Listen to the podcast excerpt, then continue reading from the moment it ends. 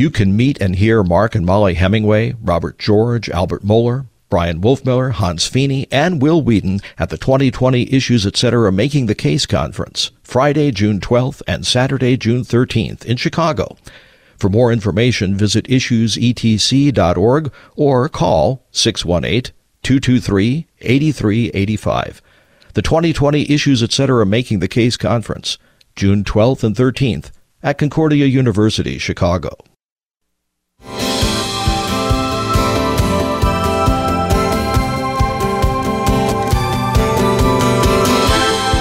Is the lead from a Providence Journal story recently, and I quote The Reverend Richard Bucci, pastor of the West Warwick Church, where a lawmaker's sister had said she was sexually molested repeatedly as a child by a now dead priest, marked the anniversary of the landmark Roe v. Wade decision by issuing a flyer listing the names of every Rhode Island legislator who had voted last year to enshrine the right to an abortion in state law. That's the lead of the story. What's the story then about? I'm a little confused because the lead seems to be telling me two different things, maybe one relevant thing and something not so relevant. Welcome back to Issues Etc. I'm Todd Wilkin. We're going to be talking about this Providence Journal story about a priest who informed his parishioners that pro choice Catholic politicians would be denied communion. Terry Mattingly joins us. He's senior fellow at the Overby Center at the University of Mississippi, author of the weekly On Religion column for the Universal Syndicate and the book Pop Goes Religion. He's founder and editor of Get Religion. Terry, welcome back. Glad to be here. So, do just a little bit of journalism 101 for us here. What is the purpose of the lead? Well, in one fashion, our listeners are probably familiar with the phrase who, what, when, where, why, and how. This is a classic way of stating the information that should go in a lead so that people know the basics of the story. In reality, that isn't how most journalists write the tops of their stories anymore. That's an old wire service form that's decades and decades old. It's handy in radio, though, to have all that much information in the first thing of a story when you're just reading a, a number of short versions of stories on the air. Back in the, my old radio days, that was called rip and read. You would rip off the leads of the stories, paste them up, and then turn them into a script. I think the essential idea, though, is that the lead is supposed to give the reader essential information that they need to know what this story will go about.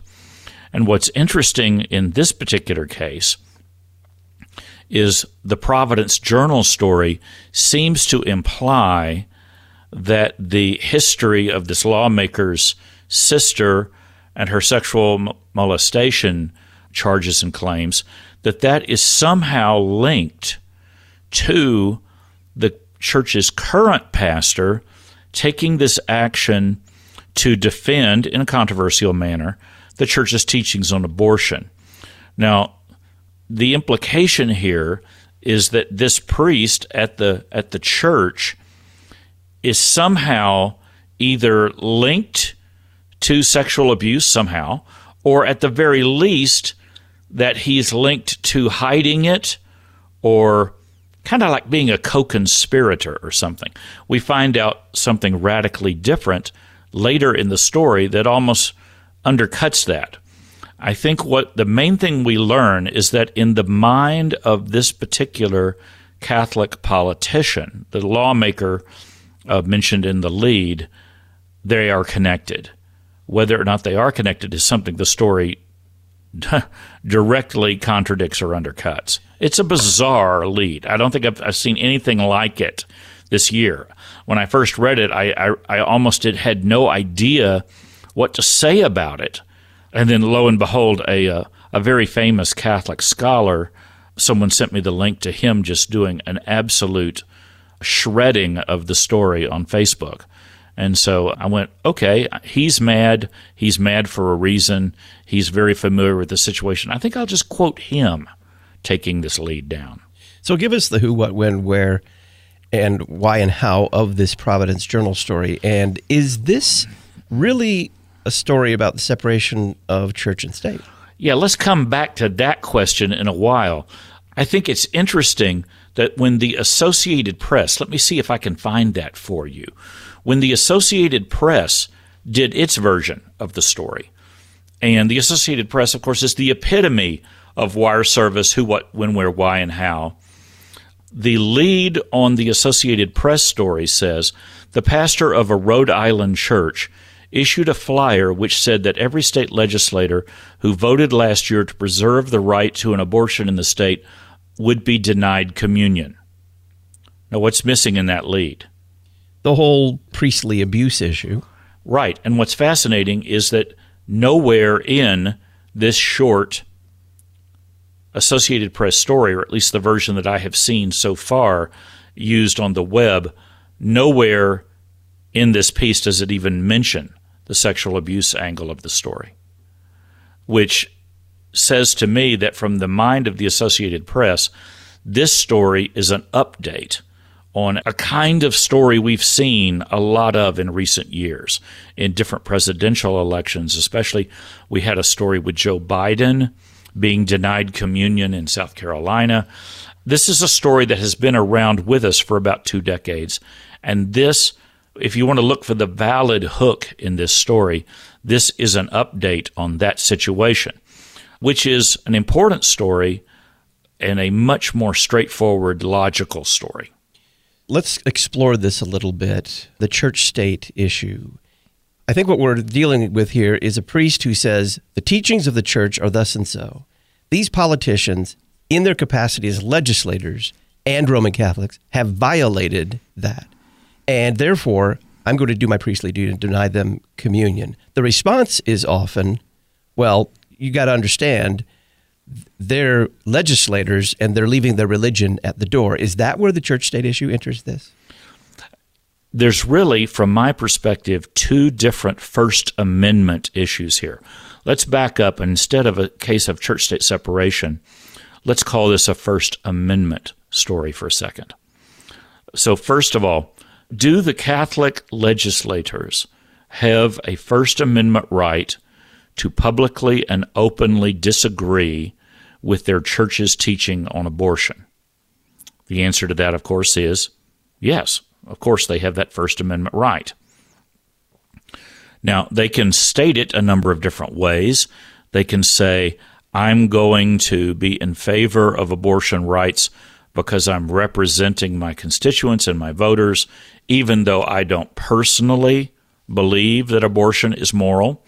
Now, we've seen this go on for decades in terms of what some people want to call the Mario Cuomo Notre Dame approach to justifying this action. The I'm a personally opposed, but I will publicly vote, etc. But here's the key First Amendment rights. Do these Catholic politicians have a right to oppose the teachings of their church? Of course they do. Second question Do the bishops and priests of the Roman Catholic Church have a First Amendment right to enforce the doctrines of their church on members of the Roman Catholic Church, which is a voluntary association. You don't have to be a member of the Roman Catholic Church. Do the bishop have a right to defend their own teachings? And withholding sacraments would certainly be a, a, a strong form of doing that. But if you understand the theology of the Catholic Church, they're basically saying we believe that supporting and enabling abortion is a mortal sin. If we allow you to come and receive communion without having confessed that sin, the priest giving you communion is taking part in the endangerment of your soul. Now, does the Catholic Church have a First Amendment right to have that doctrinal stance and to enforce it within their own church life, inside the doors of their church? And the answer to that is obviously yes. In fact, if you flip it around, you'd have to say, is there a constitutionally protected right for a Catholic church to demand that the church give them communion? Now, can you think of anything that would involve the entanglement of the state more in the doctrines of a church than the state somehow saying that it's a separation of church and state issue, whether or not the state can order a church to give sacraments to members that they believe have voted violated the church? I got confused even trying to say that, trying to make sense out of it. But I think you can see the different layers of this. So, is this a church state issue? Sure, it's a church state issue involving the rights of the believers, but also the rights of the clergy and the hierarchy of the Catholic Church. Both of them have First Amendment rights. So, yeah, it's a First Amendment case. Was this a violation somehow of church separation? I don't even know what that means in this context. Okay, let's talk about the Catholic scholar that you noticed was responding to the Providence Journal story, and it's none other than Anthony Esolen. Right. Are you familiar with him? Do you know Ab- his work? Absolutely. He's been a guest on this program many times, and he's been a speaker at the Issues Etc. conference. Yes, he, um, of course, is well known both as a scholar in terms of his work with Dante and translations, but at the same time, he has become a defender, well known defender of both classical education and traditional approaches to Catholicism in a higher education setting. His clashes with Providence College is it college or university? Anyway, with Providence, made national headlines. He eventually was run off and joined the faculty of Thomas More. And from what I understand, health complications may have affected his ability to work there. But he's extremely well known and very popular with conservative Catholics. So if you were picking for someone to rise up and defend the priest in this case, he would be a logical candidate. But his piece on Facebook opens with the fact that for two decades, this particular priest was his priest. And so he's he's very familiar with this man and his stands and his his work in the church. Period. He knows him personally. I'm sure this this was one of his spiritual fathers in terms of confession and in everything else related to sacramental life. So he wants to separate the issue that had been so muddled in that lead? He jumps all over the story. And for a journalist, for someone who le- loves journalism, this is a painful thing to read because, as I put it in my post about this, he basically just pours acid on the story. And the fact that some of his points are valid still don't make it easy to read uh, I mean, just listen to this. This, ladies and gentlemen of the press, is why conservatives and faithful Catholics place you somewhere between maggot and snake. Okay, that's a pretty strong statement there. In particular, he believes that the story in no way explained this particular Catholic legislator's history of collisions with and anger at this particular priest. And this is, uh, I really think the story needed more space. It was written by a political reporter, it needed to be written by a religion reporter. But at some point, the story needed to say this politician and this priest have clashed before and have laid out the history of those clashes, including this situation with the sister. Okay, so the representative, Carol McEntee, is the person who is at the heart of the story and the person who dominates the lead. She mentions that her sister, Dr. Ann Hagan Webb, had been abused in this parish decades earlier. And then later, she says that the priest threw her out of a funeral for reasons that she doesn't really explain. The story briefly pauses and says, her version, he told her she could not deliver a eulogy, which she said she did not intend because it was not allowed. If you read from the viewpoint of the priest or others, basically she was reading the epistle and then she introduced herself and began starting to make a series of comments right in the middle of the funeral at the space in the service for the epistle. You can see that this is going to get complicated, but lay people don't give homilies, and lay people don't give eulogies, especially if the priest has made it a policy in his church that there are no eulogies in the funeral mass. In the Orthodox tradition, what you frequently will see is there will be a testimonial meal or dinner after that, at which point someone, various types of people associated with the person who has died, may get up and give eulogies. But you don't interrupt a sacramental service to have a eulogy. This is something that I guess different priests handle in different ways. The point readers and listeners need to understand is there is a complicated history between this priest and this legislator, and the facts are jumbled and tossed around in kind of a crazy manner. I called it a train wreck in this story. And what you get is this woman's statement of what happened. You sort of get some version that the priest disagrees, but there's no attempt to verify the facts. There's no attempt to lay it out logically. There's really no way for readers and listeners to figure out what happened. Terry Mattingly is our guest. We're talking about a Providence Journal story about a priest who informed his parishioners that pro choice Catholic politicians would be denied communion. Given all the complexities of the facts and the story, why was a political reporter writing the story and not a religion reporter?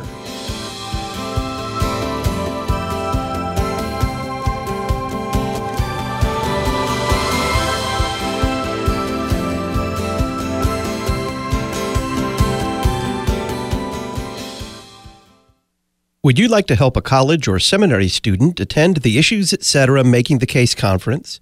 You can purchase a conference scholarship for a contribution of $135 to Issues Etc. You can donate online at issuesetc.org slash scholarship, or you can make a $135 check payable to Issues Etc., write scholarship in the memo line, and send it to Box 83, Collinsville, Illinois 62234. Looking for a foreign language program that will revolutionize your students' vocabulary knowledge and their understanding of grammar? How about a program that teaches critical thinking skills, too? Look no further than Memoria Press's Latin curriculum. Students of all ages can use these Latin study programs. Give your students the gift of Latin today. To order, visit memoriapress.com and save $5 on your next order by using the coupon code LPR20. Memoria Press, saving Western civilization one student at a time. Smartest listeners in radio. You're listening to Issues Etc. Did you know that many LCMS military personnel and their families are unable to receive Word and Sacrament ministry due to the lack of LCMS chaplains? Ministry to the Armed Forces is looking for pastors who will answer the call to serve as a chaplain to provide Word and Sacrament ministry to the men and women who selflessly serve our nation.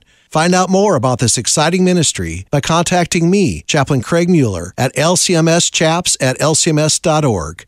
That is lcmschaps at lcms.org.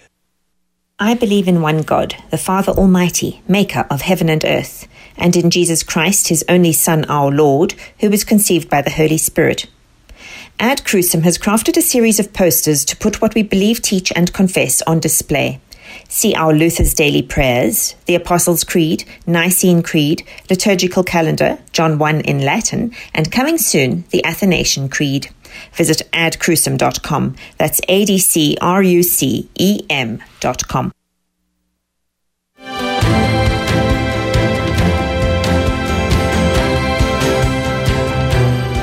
Welcome back to Issues Etc. I'm Todd Wilkin. We're talking about a Providence Journal story about a priest who informed his parishioners that pro choice Catholic politicians would be denied communion. Terry Mattingly is our guest, senior fellow at the Overby Center at the University of Mississippi, author of the weekly On Religion column for the Universal Syndicate and the book Pop Goes Religion. He's founder and editor of Get Religion.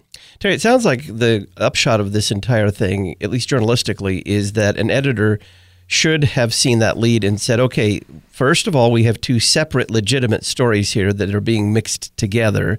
And both of the stories should probably go to a religion reporter and not a political reporter. Yeah, there is a, a sense here that in this legislator's mind, she believes this priest is angry with her, not just because of abortion, but somehow that this is linked to efforts to punish abusive priests, and that the church is mad at liberal Catholics for opposing the abuse of children and that the church still wants to hide it. And she thus has said, This priest is angry at me and other people, not just because of abortion, but because we're fighting abuse, which leads to easily the strangest moment in the story. And to me, the sort of thing that just cried out to completely redraft this story. And if you have a religion writer at your disposal, that's who should have done this. Listen to this. After the legislator has unloaded on the priest in a lengthy section of block direct quotes, listen to this strange paragraph that's inserted into the story in parentheses as as kind of like, oh, remember that lead about abuse? Inside parentheses, it says, in his own defense, Father Bucci told the journal that he anonymous, anonymously sent the state police photographs of teenagers in lewd poses that he found in the room of the one time pastor with whom he had once served at St. Mary's Church in Bristol, after telling a top official at the diocese three times and seeing nothing done about it. The alleged priest, Father C. O'Connell, was ultimately sentenced to serve 10 years in a New Jersey sex offender treatment center for admitted sexual misconduct involving young boys. End of parentheses. In other words, this particular priest who the legislator has accused of wanting to oppose her and deny her communion, not just because of abortion, but because of things related to sexual abuse, this priest has actually been someone who spoke out inside the church fighting abuse and even risked his own career by continuing to report someone for abuse to the diocese. In his letter, Tony Esolen says, in fact, people who knew a lot about this case understood that the priest had actually been kind of punished for his efforts to fight abuse. So here's another contradiction or tension within this story. The whole thing is like you needed to cut this thing out with scissors and create a whole new construction of the story. And the question here is Is this priest attempting to hurt this particular legislator? Or has the priest taken a stand that will affect a lot of different people connected to this abortion bill.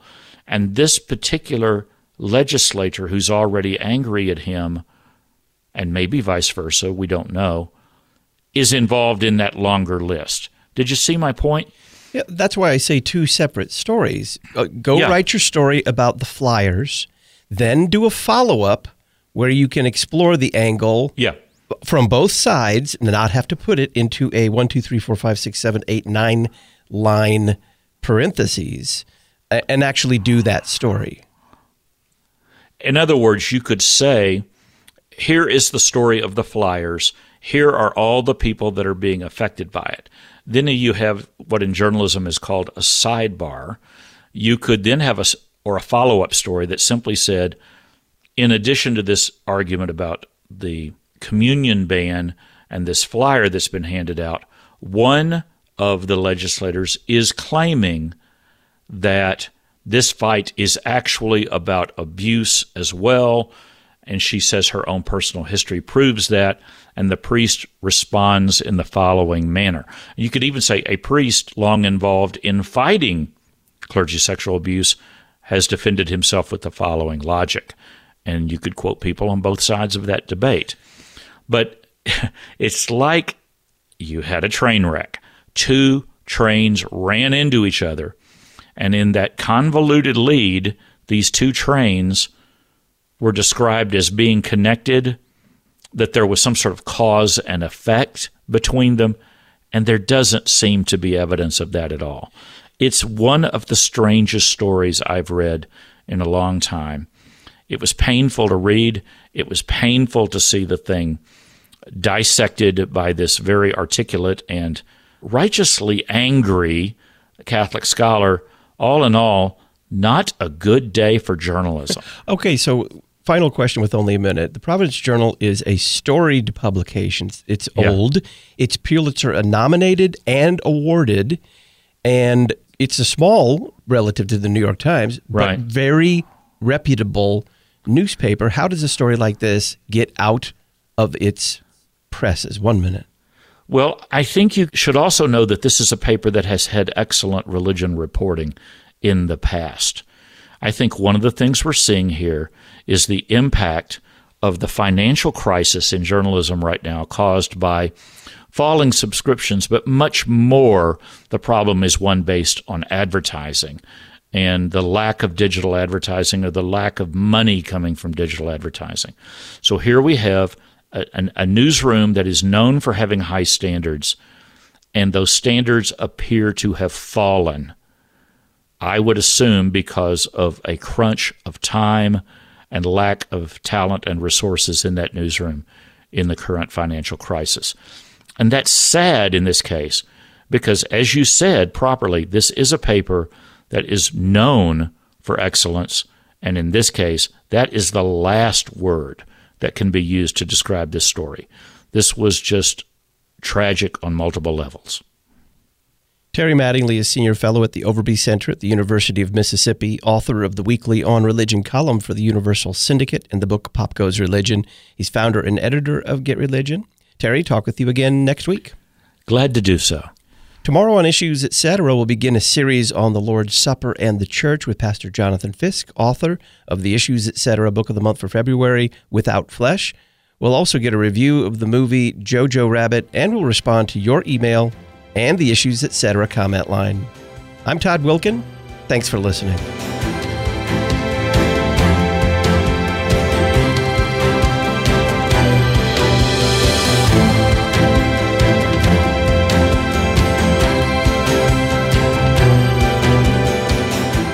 Listen weekday afternoons to Pastor Todd Wilkin and guests on Issues Etc. Issues Etc. is a listener supported program. Your financial support is vital for the continuation and expansion of this worldwide outreach. Our mailing address, Issues Etc., P.O. Box 83, Collinsville, Illinois 62234.